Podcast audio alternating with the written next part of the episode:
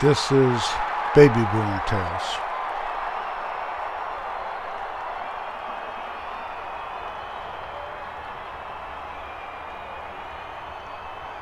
If I could just hit it down the right field line, that ball will go forever.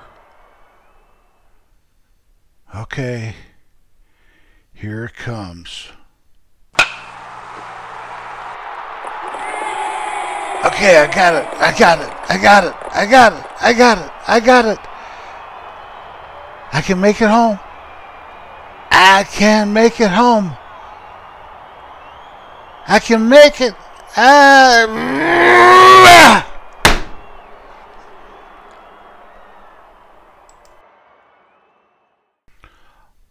I am calling this episode Baseball.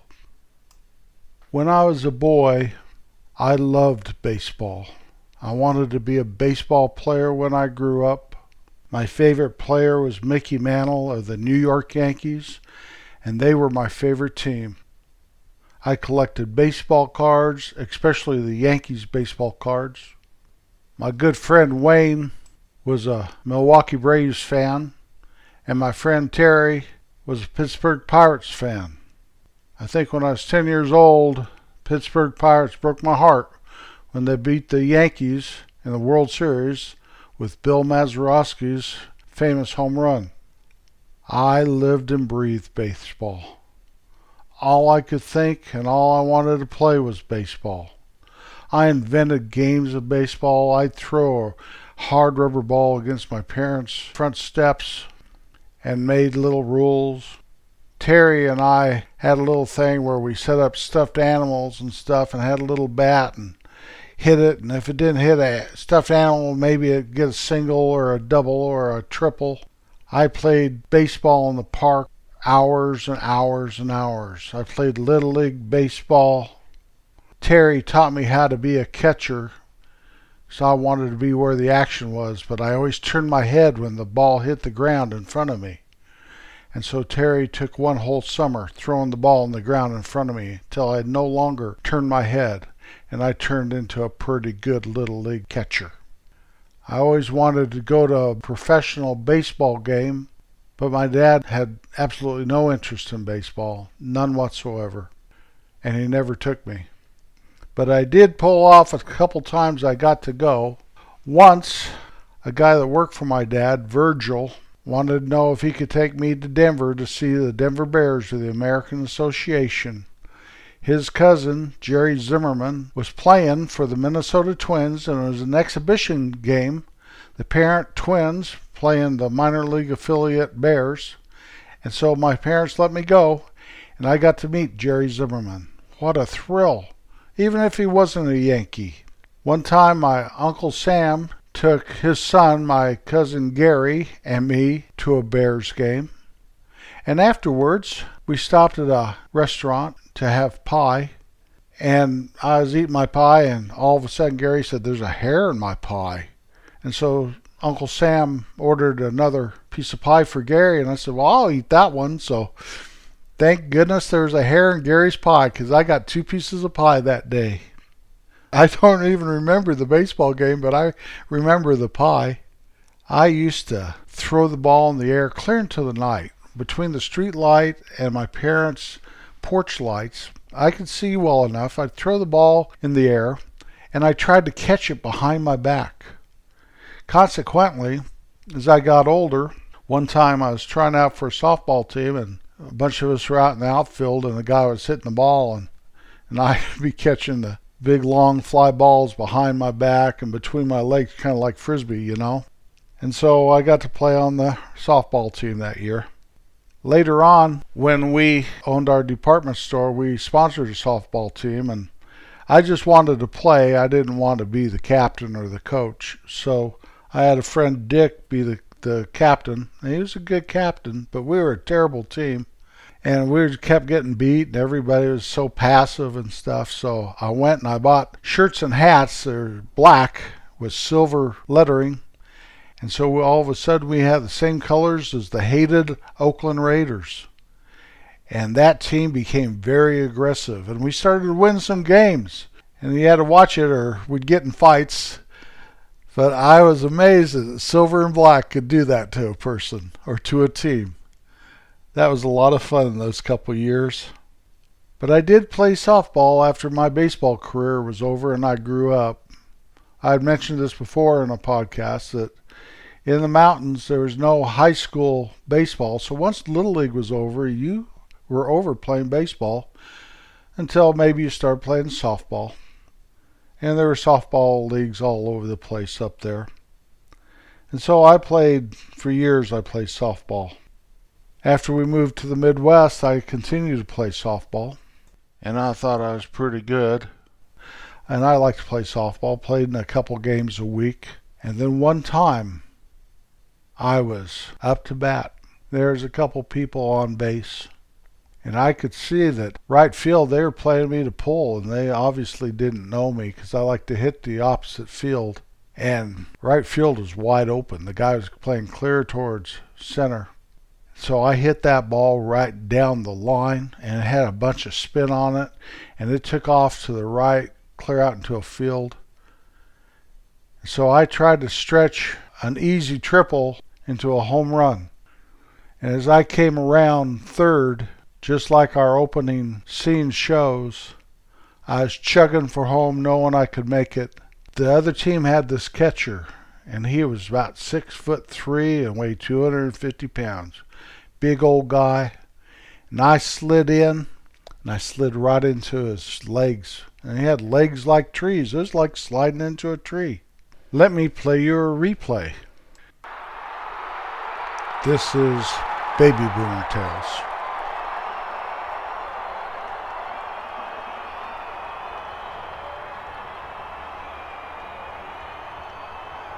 If I could just hit it down the right field line, that ball will go forever. Okay, here it comes. Okay, I got it. I got it. I got it. I got it. I got it. I got it. I can make it home. I can make it home. I can make it. Uh,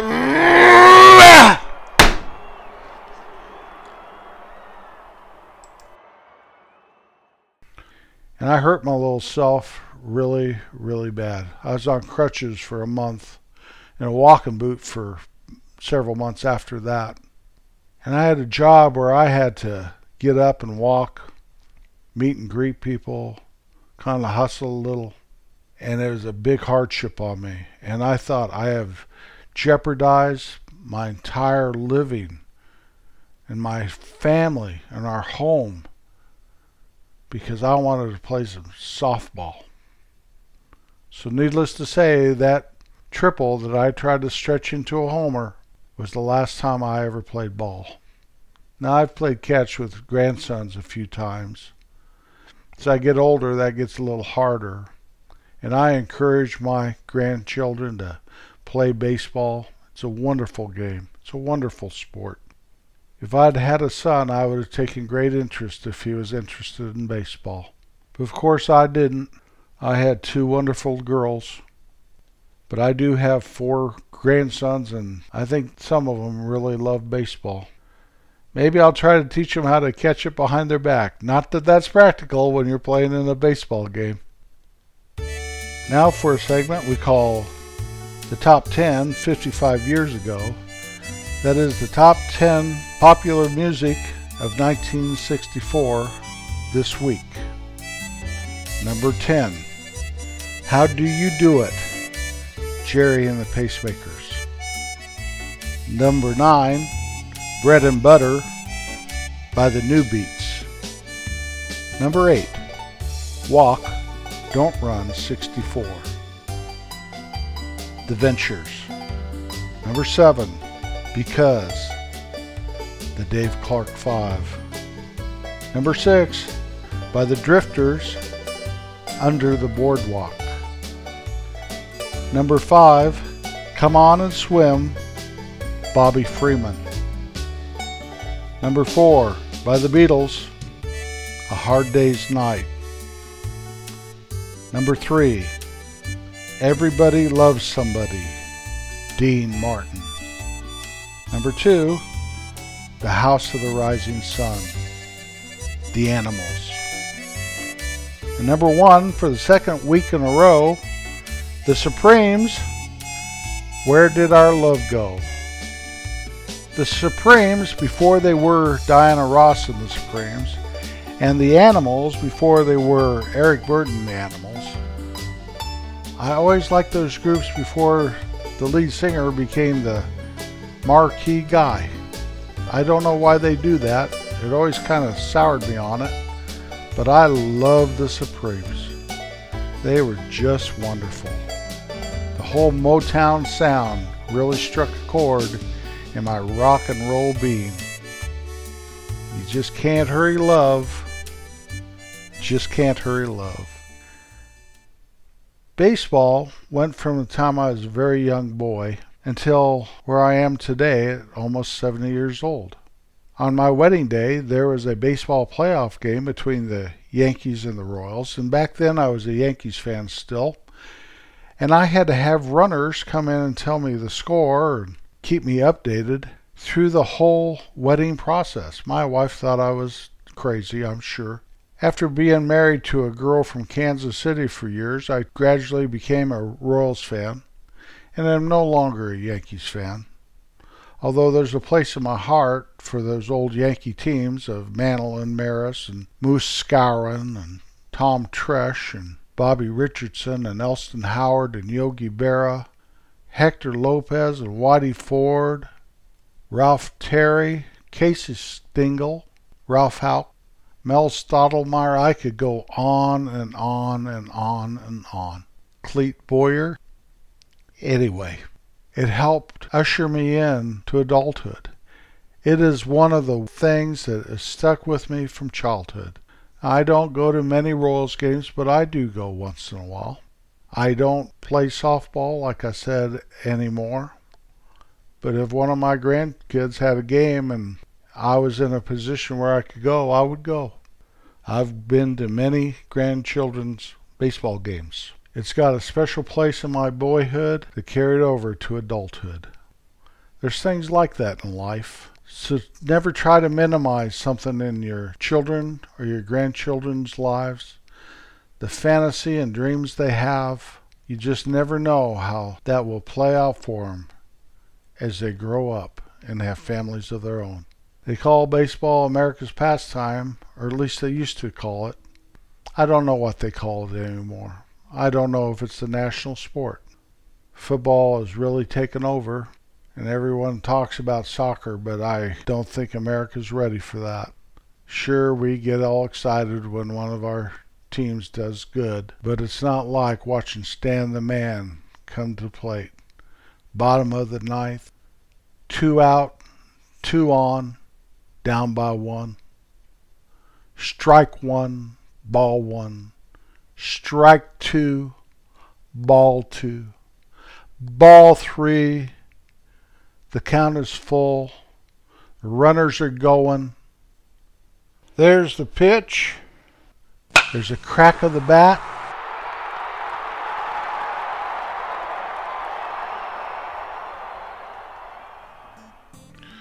Well, my time is over.